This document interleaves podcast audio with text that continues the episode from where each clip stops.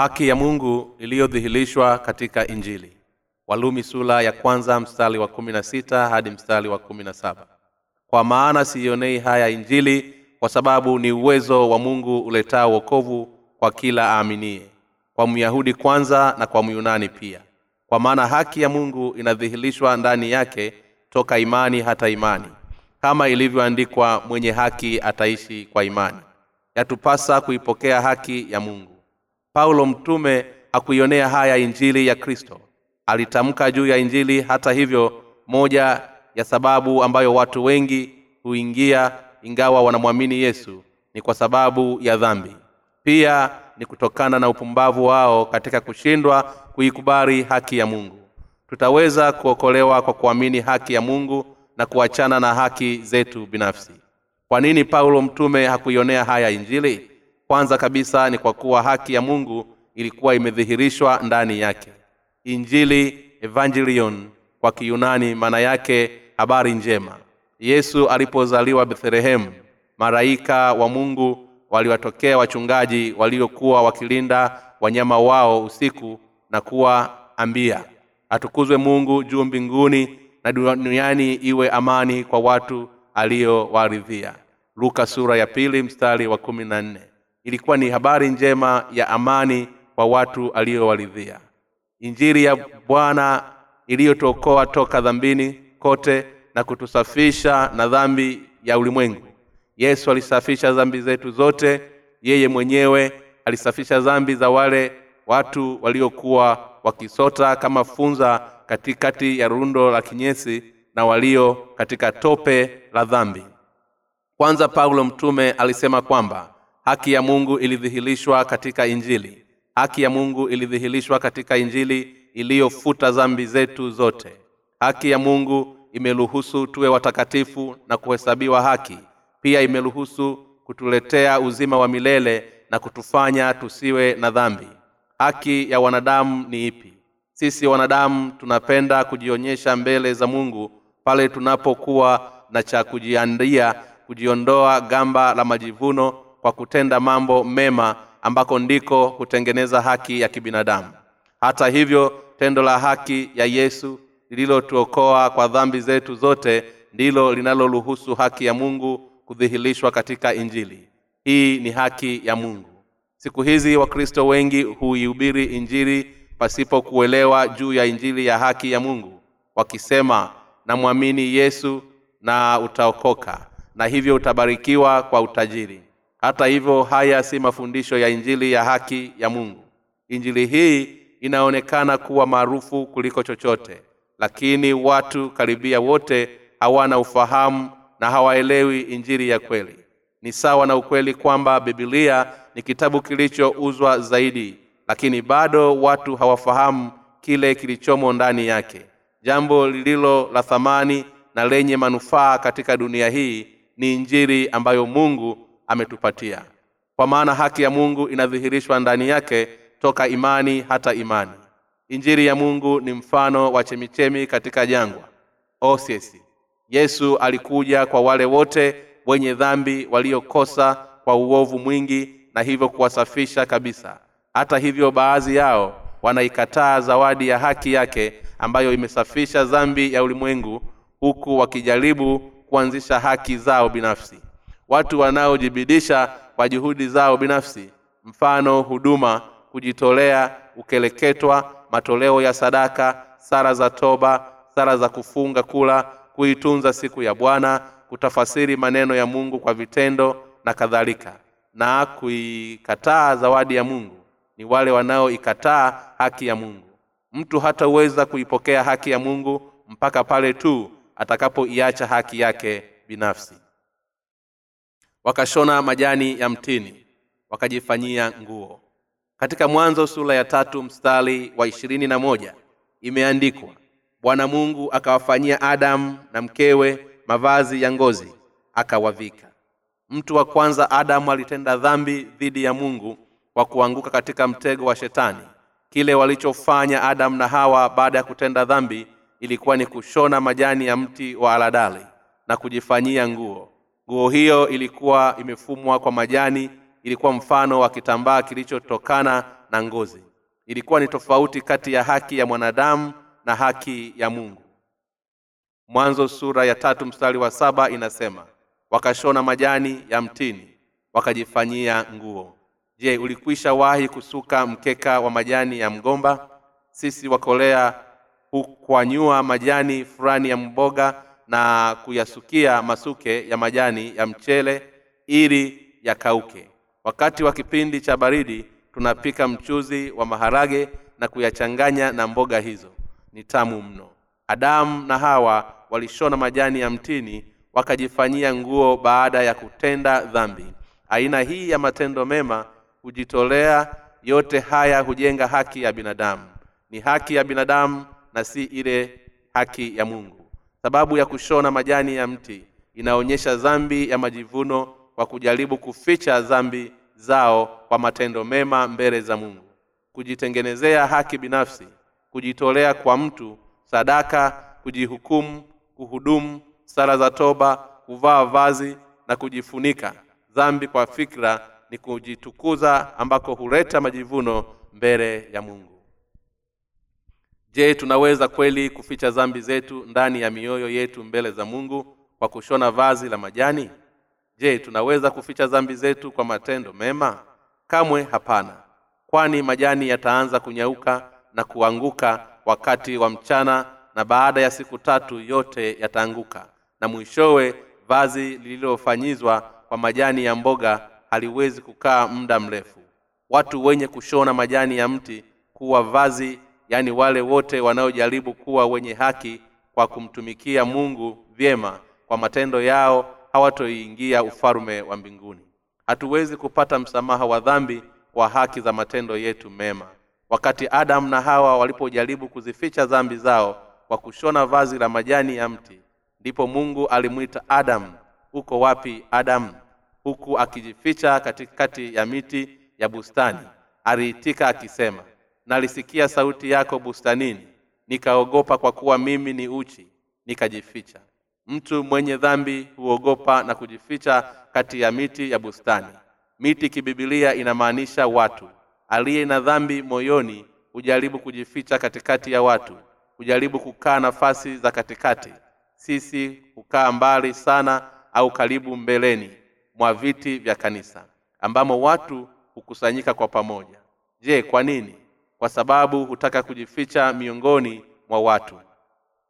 Hata hivyo hawezi kujificha mbele za mungu.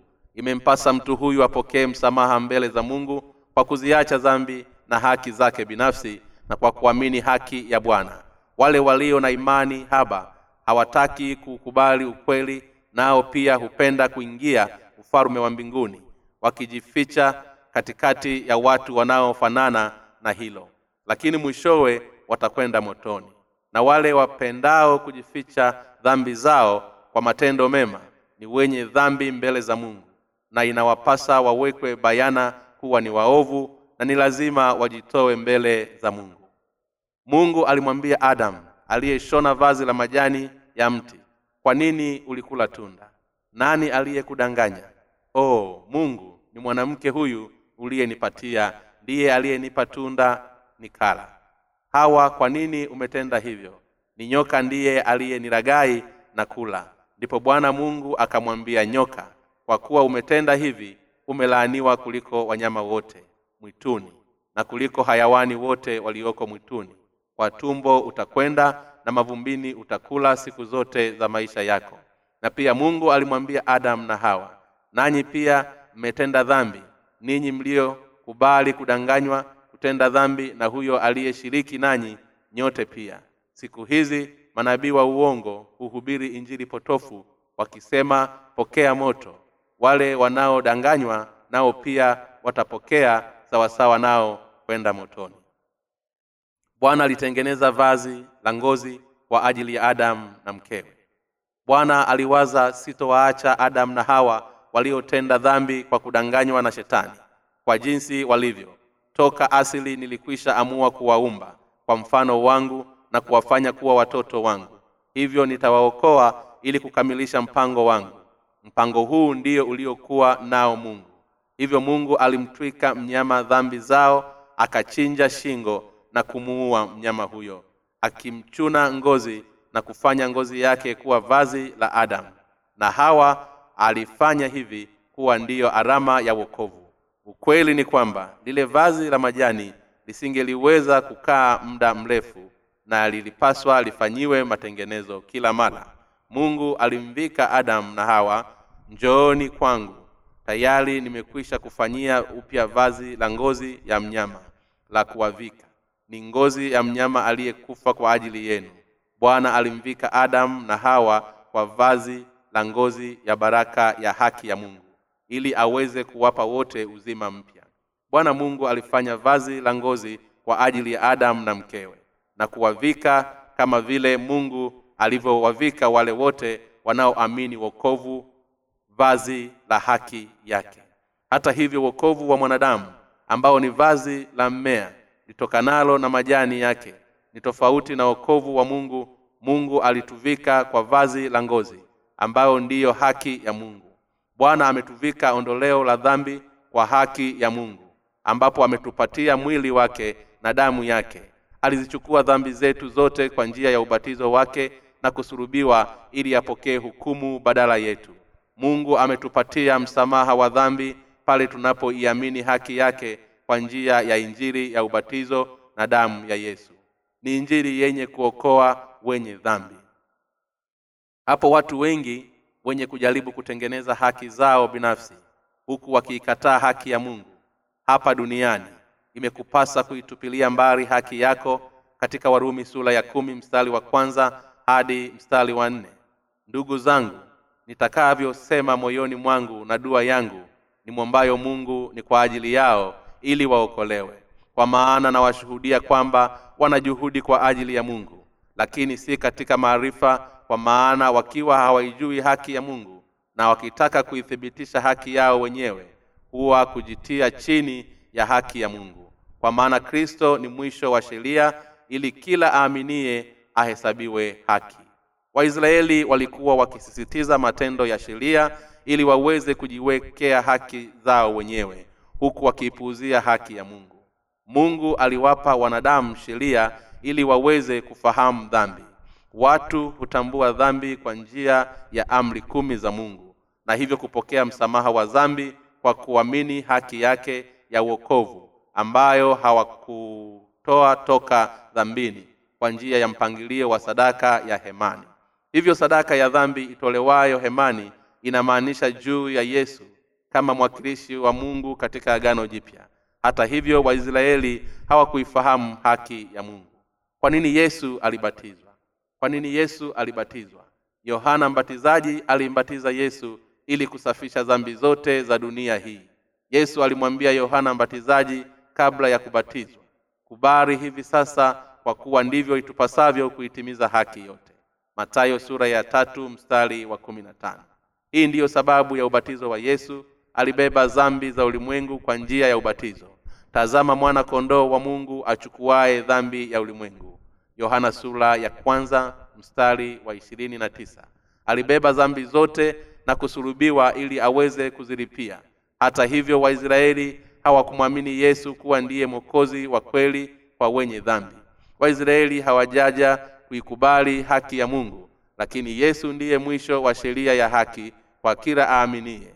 Mwisho wa sheria maana yake ni pale yesu aliposafisha dhambi zote za dunia kristo alihukumiwa ikiwa laana ya sheria. Yesu aliwakomboa watu wote kwa dhambi zao. Yesu alibatizwa ili kusafisha dhambi zote za wanadamu.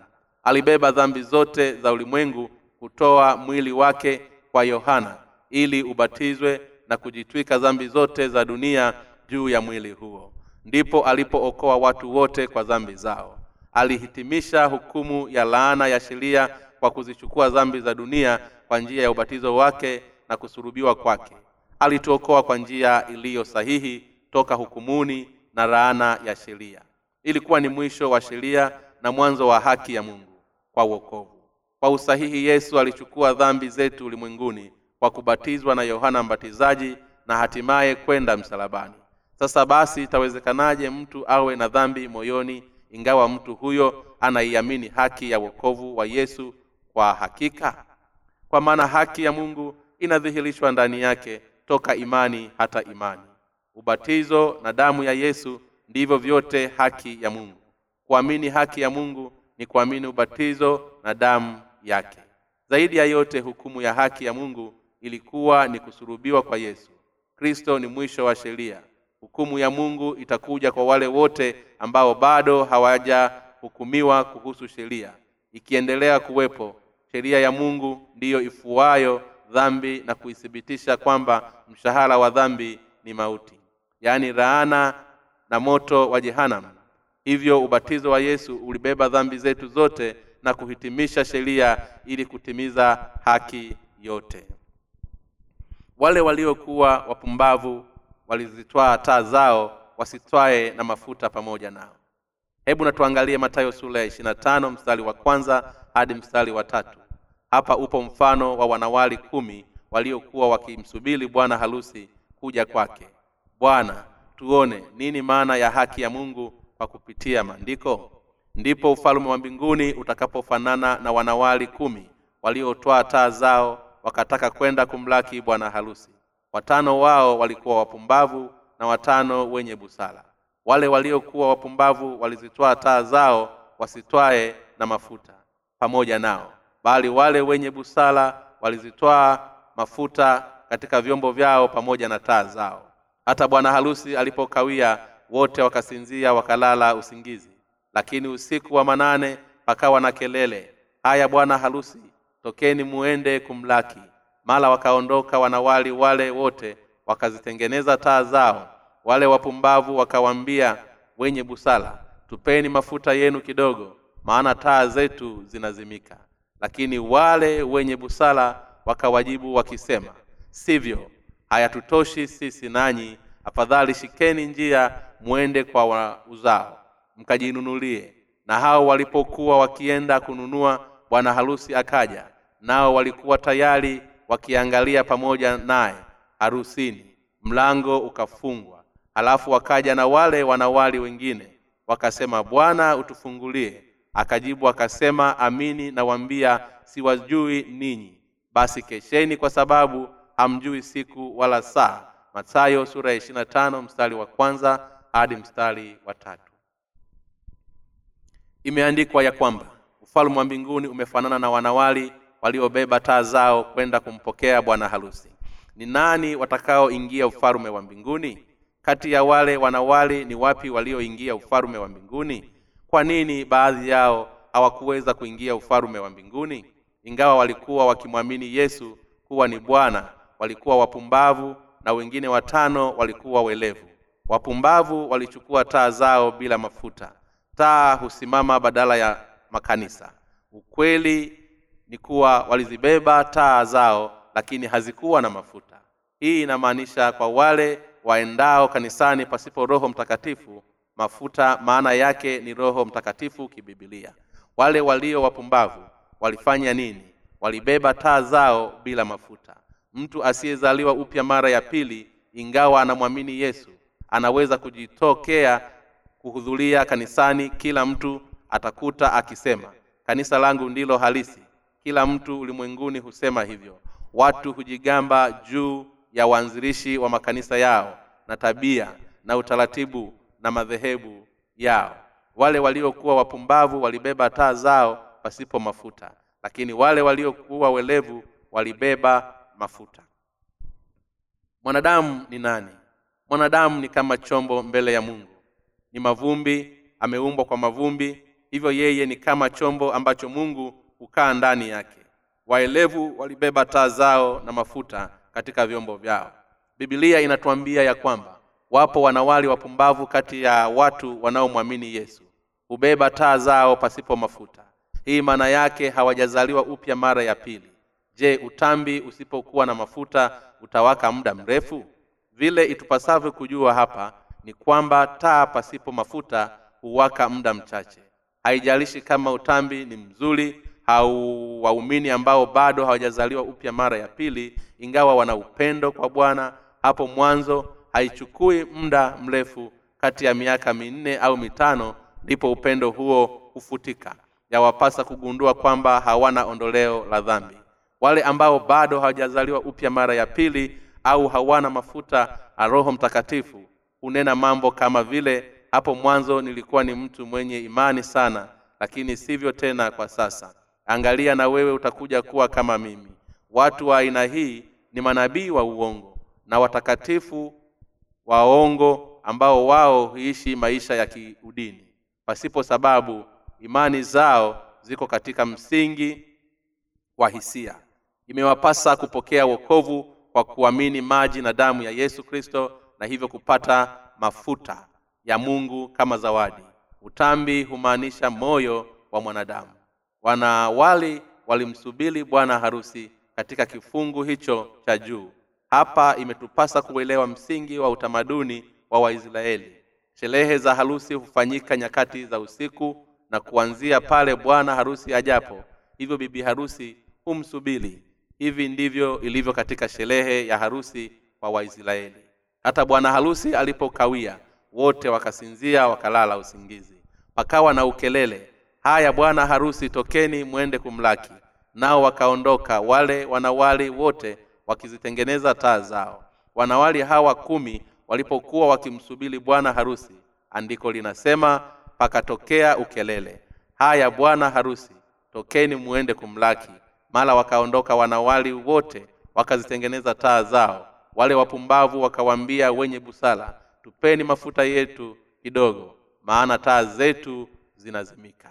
Wapumbavu hawa mara zote ndiyo wajinga iliwapasa kutayarisha mafuta kabla ya kuja bwana harusi.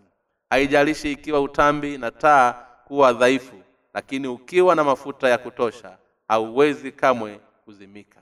Wanawali wapumbavu waliokuwa na taa zisizo na mafuta walichoma tambi zao tu.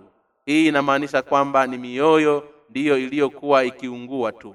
Inanipasa kuzaliwa upya na kuishi maisha ya mtu aliyezaliwa upya na kuzaliwa na roho mtakatifu. Waliungaza mioyo yao kwa namna hii. Wakati utoto wetu taa za mafuta zilitumika kuwasha mwanga katika vyumba nyakati za giza. Tukichoma karatasi litateketea kwa muda mchache kufumba na kufumbua. Moto wake utakuwa mkubwa na mkali wenye mwanga sana lakini utazimika muda mchache tu. Wanawali wapumbavu wenye kwenda motoni ni wale wenye kuinguza mioyo yao kwa hisia pasipo mafuta na moto huo wa imani zao huzimika pale inapowapasa kukutana na bwana harusi. Hawana roho mtakatifu ndani yao.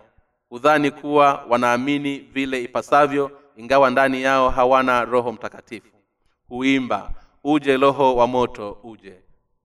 Huwa katika hali ya kuhaha ndipo wanawake wapendao kucheza mziki huita kucheza mziki wa roho mtakatifu. Huku wakiluka luka na kusema njoo tunakusihi ushuke. Hawa ni wajinga na wanaenda wanawenda wazimu. Tutakuwa wajinga ikiwa bado tuna dhambi mbele ya mwokozi. Tunakuwa wanawali wapumbavu ikiwa bado tuna dhambi mioyoni mwetu. Ingawa bado tunamwamini yesu. Usiwe mwanamwali mpumbavu. Bwana atamuwao vipi mwanamwali mpumbavu bwana ni mungu mtakatifu. Bwana harusi ni mungu na mwana wa mungu asiye na dhambi. Hata hivyo atawezaje kukutana na mungu huku ukiwa na dhambi? Je ungependa kukutana na mungu huku ukiwa na dhambi moyoni mwako? Hakika huu utakuwa upumbavu na ujinga kwako kufanya hivyo. Yesu bwana harusi wetu alikuja ulimwenguni na kumweka bibi harusi katika hali ya utakaso. Aliwaweka wanawali kuwa watu wenye haki kwa kusafisha dhambi zao kwa njia ya ubatizo. Aliwachagua kuwa wanawali wake. Muda ulipowadia wale watano wakasema tafadhali njoo. Hata hivyo watawezaje kuingia katika tafrija ya harusi wakiwa na nyuso zenye giza? Bwana harusi alitoka na kuwauliza mlikuwa wapi? Sura zao zilikuwa na giza kwa sababu ya dhambi. Walikuwa na uchungu mkuu kwa sababu ya dhambi zao zilizo ndani ya mioyo yao bwana atamuonaje mwanamwali anayelia kwa sababu ya dhambi zake? Na kushukuru bwana kwa kunitakasa kwa jinsi hii. Aina hii ya mtu ndiye atakaye kuwa mwenye furaha akiwa na bwana harusi wake wa kiroho. Ingawa bado ni dhaifu kwa kuwa bwana harusi anampenda na alimsafisha dhambi zake zote na udhaifu wake. Bwana harusi humrekebisha bibi harusi katika kujipamba akimpatia vazi jema na manukato ya hali ya juu pamoja na vipodozi. Ndipo bibi harusi huvaa vazi na kujiweka mapambo yote ili awe tayari kukutana na bwana harusi. Bwana wetu alitumwa ulimwenguni sisi tukiwa kama bibi harusi ili atuongoze katika kukutana na bwana harusi. Ametoka kwetu mwili wake kwa ondoleo la dhambi pale mto yorodani naye neno alifanyika mwili akakaa kwetu nasi tukauona utukufu wake utukufu kama wa mwana pekee atokaye kwa baba amejaa neema na kweli. Yohana sura ya kwanza mstari wa kumi na nne. Bwana mwenyewe ndiye aliyebeba dhambi zetu zote ili tuwe na neema tele kweli na msamaha wa dhambi kwa kumwamini yeye. Bwana harusi alibeba dhambi zote za bibi harusi pale mto yorodani bwana alimwokoa bibi harusi kwa dhambi zake kwa hukumiwa kwa niaba yake msalabani. Je tutaweza kweli kumnunua roho mtakatifu kwa fedha na kwa kujitoa? Hata hivyo wanawali wapumbavu waliwaomba wale walio na hekima kuwagawia mafuta kwa kuwa taa zao zilikuwa zinazimika. Alipokuwa akiingia bwana harusi je tutaweza kumgawana roho mtakatifu? Je tutaweza kununua msamaha wa dhambi kwa matendo mema kujitoa au fedha wale wenye hekima waliwaelekeza kwenda kumnunua roho mtakatifu toka kwa wahubili wa uamsho. Wapumbavu hawa walidhani walikuwa nao wamekwisha nunua huko. Walifikiri kuwa wangeweza kununua kwa fedha mafuta hayo. Walikuwa wakiishi maisha ya ukeleketwa wa kidini wakidhani ya kuwa kwa kutoa kwao sadaka kubwa na huduma zao kuhudhuria kanisa la asili na kusali mara kwa mara watapata chochote kitu. Lakini haijalishi chochote hakuna awezaye kununua msamaha wa dhambi ambao bwana alitupatia kwa gharama yoyote hapa ulimwenguni. Wapumbavu hujaribu kupasha moto hisia zao hadi pale wanapotaka kusimama mbele za bwana. Wale wanawali watano wapumbavu huku wakiwa na maisha ya kidini wakisema nitakufuata wewe tu nitapanda hata mlimani kwa maombi ya kutubu. Twendeni tukamtumikie bwana tuende hata nchi za mbali kuihubiri injili.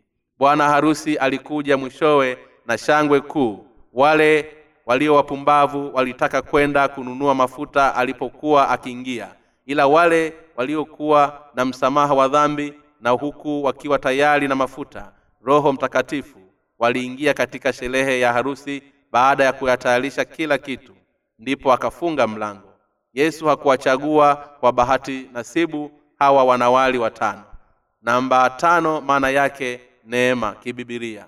Wanawali watano husimama badala ya wale wote walio na msamaha wa dhambi. Kwa neema na kuamini neema hiyo na matendo ya haki waligundua kile bwana harusi alichowatendea na kuiamini haki ya bwana ambayo ndiyo iwafaayo kuwa wenye haki. Hata hivyo wale waliosalia wanawali wapumbavu. Hatimaye alisema bwana bwana utufungulie. Akawajibu akasema amini nawaambia siwajui ninyi. Twaweza kupokea zawadi ya roho mtakatifu pale tu dhambi zetu zitakapokuwa zimefutwa. Wale wote wasio tayari mafuta ya taa zao kamwe watatoa weza kukutana na bwana. Bwana atawachukua wale tu wenye kuiamini haki yake na kuusubiri ufalume wa mbinguni na wale walio na ondoleo la dhambi mioyoni mwao katika ufalume wa mbinguni. Bwana alinena ahadi tubuni mkabatizwe kila mmoja kwa jina la yesu kristo mpate ondoleo la dhambi zenu nanyi mtapokea kipawa cha roho mtakatifu. Hapa nini kinachofuata baada ya kuondolewa dhambi ni kupokea kipawa cha roho mtakatifu. Matendo sura ya pili mstari wa thelathini na nane.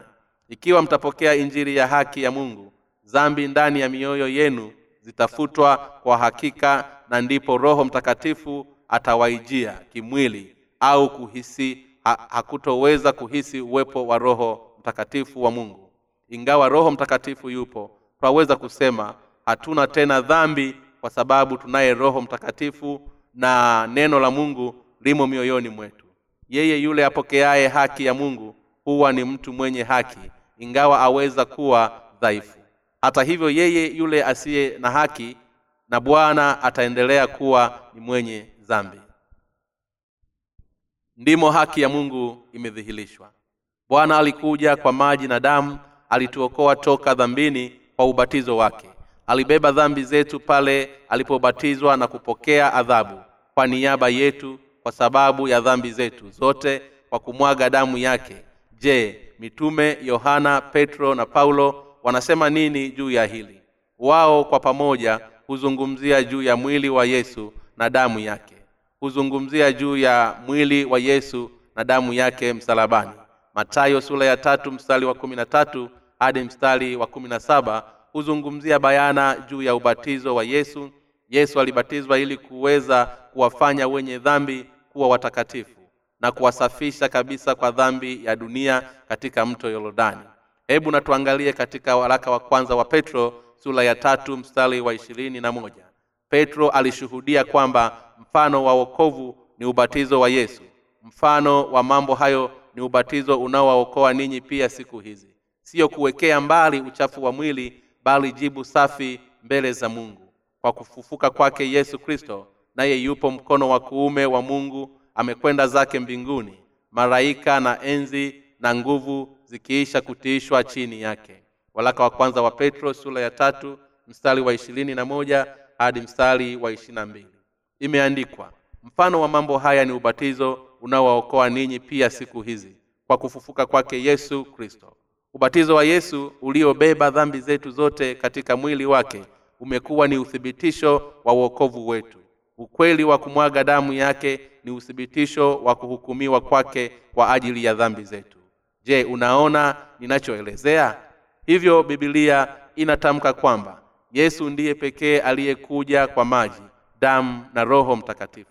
Waraka wa kwanza wa yohana sura ya tano mstari wa sita hadi mstari wa tisa yesu aliletwa ulimwenguni akiwa ni mwili wa mwanadamu kubeba dhambi zetu zote kwa namna ile ambayo kuhani mkuu haruni alipoweka mikono yake juu ya sadaka ya mnyama wa kumtwika dhambi za watu. Maji ni mfano unaotuokoa yaani ubatizo. Imeandikwa kwamba si kuondoa mbali uchafu wa mwilini. Hii kuimaanisha ya kwamba hautoendelea kutenda dhambi tena baada ya ondoleo la dhambi tunapokea msamaha wa dhambi kwa kuamini ubatizo wa yesu. Je tutaendelea kutenda dhambi kwa miili yetu? Ndiyo tutaendelea. Wengi wanaelewa visivyo juu ya ondoleo la dhambi na kusema kama huna dhambi moyoni basi hutoweza kutenda dhambi. Hii haikueleweka haikueleweka. Bibilia inasema bila shaka hakuna mwanadamu mwenye haki hapo duniani ambaye afanya mema asifanye dhambi mhubiri sura ya saba mstari wa ishirini. Mwili ni dhaifu bado ni dhaifu hata mwisho. Hutenda dhambi hata siku ya mwisho wa kifo. Siyo kuweka mbali uchafu wa mwili bali jibu la dhamili safi mbele za mungu. Dhamili zetu hubadilisha na kuwa dhamili njema mbele za mungu kwa kupitia imani zetu katika ubatizo na damu ya yesu. Dhamili hizi huweza kumwita mungu bwana wetu na mwokozi wa imani zetu katika ukweli kwamba bwana alibeba dhambi zetu zote kwa njia ya ubatizo wake. Ustawi wa mioyo yetu hutegemea ubatizo wa damu ya yesu. Ustawi wa moyo ni ubatizo na damu ya yesu. Ustawi wa moyo na mfano wa kile kisahihishacho dhambi ni ubatizo wa yesu. Kwa hiyo petro mtume alisema kwamba ubatizo ni mfano unaotuokoa sisi hebu natuone katika waraka wa kwanza wa petro sura ya kwanza mstari wa ishirina mbili hadi ishirina tatu.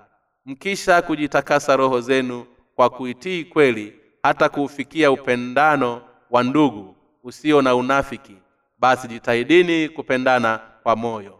Kwa kuwa mmezaliwa mara ya pili si kwa mbegu iharibikayo bali kwa ile isiyoharibika kwa neno la mungu lenye uzima lidumulo hata milele. Amina tumezaliwa upya mara ya pili na kupokea msamaha wa dhambi zetu zote kwa kuamini ubatizo na damu ya yesu. Tunazaliwa upya mara ya pili kwa neno la mungu lenye uzima lidumulo hata milele. Haleluya. Kuzaliwa upya mara ya pili hutokea kwa kupitia neno la uzima lenye kudumu hata milele ndani yako.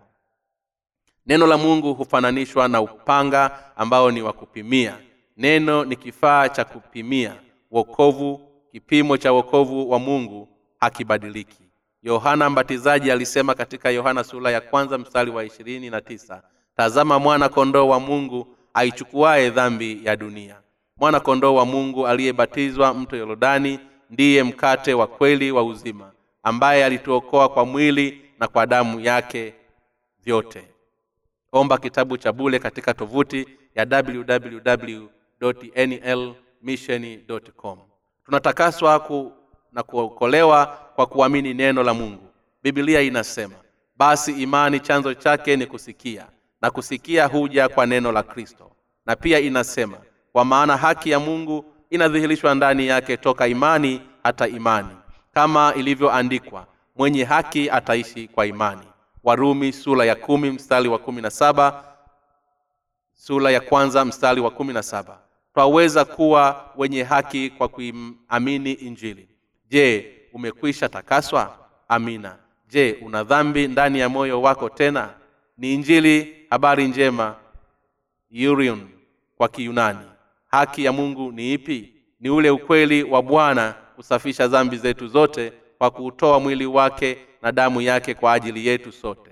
Haki ya mungu hutuwezesha kutakaswa kubeba dhambi ya dunia na kusubiliwa kwa ajili ya wenye dhambi. Ni maji ubatizo wa damu ya yesu huchukua dhambi za dunia kwa ubatizo na kusulubiwa. Haki ya mungu imejumuishwa na ubatizo na kifo ambapo msalaba ni mfano wa hukumu yetu. Hii ndiyo hasa haki ya mungu ambayo imedhihirishwa ndani ya injili. Mungu wa mbinguni na akubariki. Omba kitabu cha bule katika tovuti ya www www.bjnewrifle.org.